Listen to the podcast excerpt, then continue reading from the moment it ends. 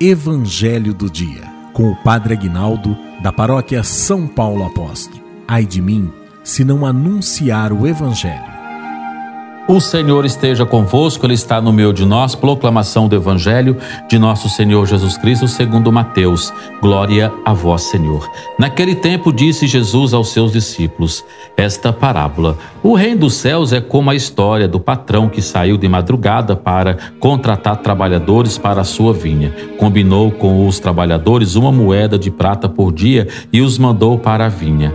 Às nove horas da manhã, o patrão saiu de novo, viu outros que estavam na praça desocupados e lhe disse: Ide também vós para a minha vinha, e eu vos pagarei o que for justo. E eles foram. O patrão saiu de novo ao meio-dia e às três horas da tarde, e fez a mesma coisa saindo outra vez pelas cinco horas da tarde. Encontrou outros que estavam na praça e lhes disse: Por que estáis aí o dia inteiro desocupados? Eles responderam: Porque ninguém nos contratou. O patrão lhes disse: disse: Ide vós também para a minha vinha. Quando chegou a tarde, o patrão disse ao administrador: Chama os trabalhadores e paga-lhes uma diária a todos, começando pelos últimos até os primeiros.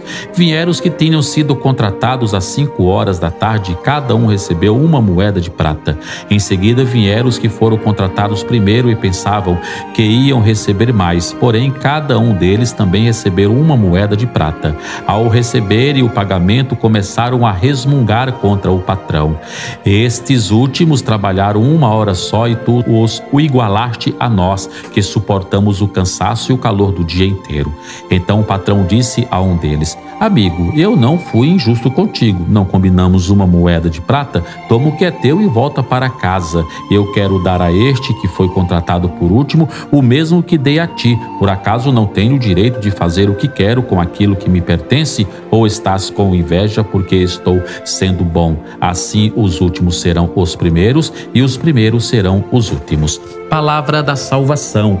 Glória a vós, Senhor. Que a palavra do Santo Evangelho perdoe os nossos pecados, em nome do Pai, do Filho e do Espírito Santo. Amém.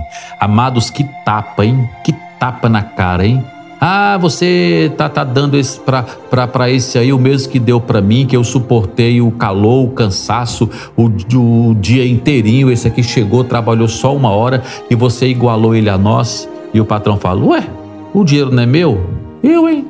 Cuida da sua vida, rapaz. Eu cuido da minha. Tá doido, é? Agora você quer mandar no que é meu? Pelo amor de Deus. Gente do céu, é, mas a gente é assim mesmo. Imagina você trabalhando numa firma o dia inteirinho, tá entendendo? Aí chega o outro funcionário, faz a mesma coisa que você faz, mas só faz durante uma hora. E aí conversando ali no almoço, conversando ali naquela, naquelas conversinhas de cafezinho, tá entendendo? Você tá sabendo, fulano aí, ó, que trabalha só uma hora, recebe o mesmo salário que nós que recebemos, que entramos aqui 5 horas da manhã. O cara entra aqui é, 11 horas da manhã, sai meio-dia e a gente fica aqui até 5 horas da tarde. Você fica feliz com isso? Não fica, mas você tem que entender, ué. O dinheiro não é seu, a fábrica não é sua. tá entendendo?